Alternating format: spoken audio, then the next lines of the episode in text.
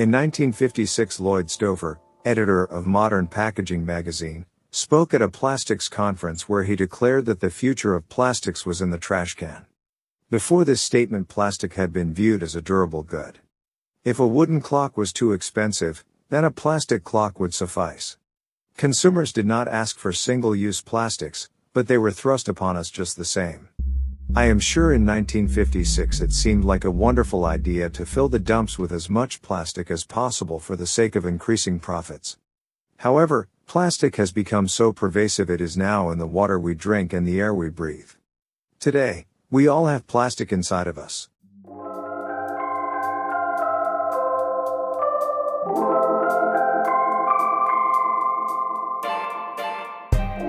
Plastics leach into water, litter finds its way into water and is consumed, plus microplastics degrade to a point where they just cannot break down any further. Tiny organisms eat microplastics, then bigger organisms eat those organisms until finally they end up on your plate. A recent study shows that one in every four fish has plastic inside of them and this number is rapidly increasing.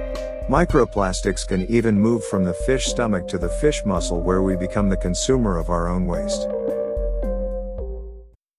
Currently, 1100 tons of microplastics are blowing over North America reaching the most remote corners of our lands. 84% of these plastics come from the roads near large cities and 11% comes from the ocean. So much plastic is coming from the ocean that land may be a net importer of microplastics. At this current time, more plastic is coming from the ocean than going into it. The reduction of single-use plastic is our only way out of this. Plastic, for the most part, is not recyclable.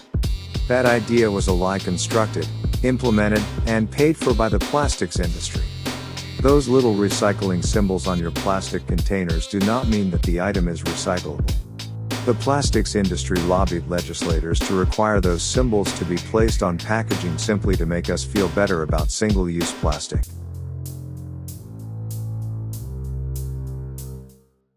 The future of plastics is in the trash. Artifice was a brilliant profit strategy, but I doubt that Lloyd Stouffer could have conceived how his vision would lead to dying oceans and contaminated air. There are many wonderful alternatives to plastics including biodegradable options. Did you know those white foam looking takeout containers you throw away are most likely biodegradable? Many environmentally responsible restaurants use containers made from sugar cane that degrades in 30 to 90 days. Four years ago, my family and I traveled to the Los Angeles area to tour universities with my son. We ended up buying reusable grocery bags while we were there because we quickly learned our arms were inadequate for grocery carrying and plastic bags are not a thing in California. When we returned home, we just kept using them, and combining reusable bags with Kroger's scan and go system changed our shopping habits forever.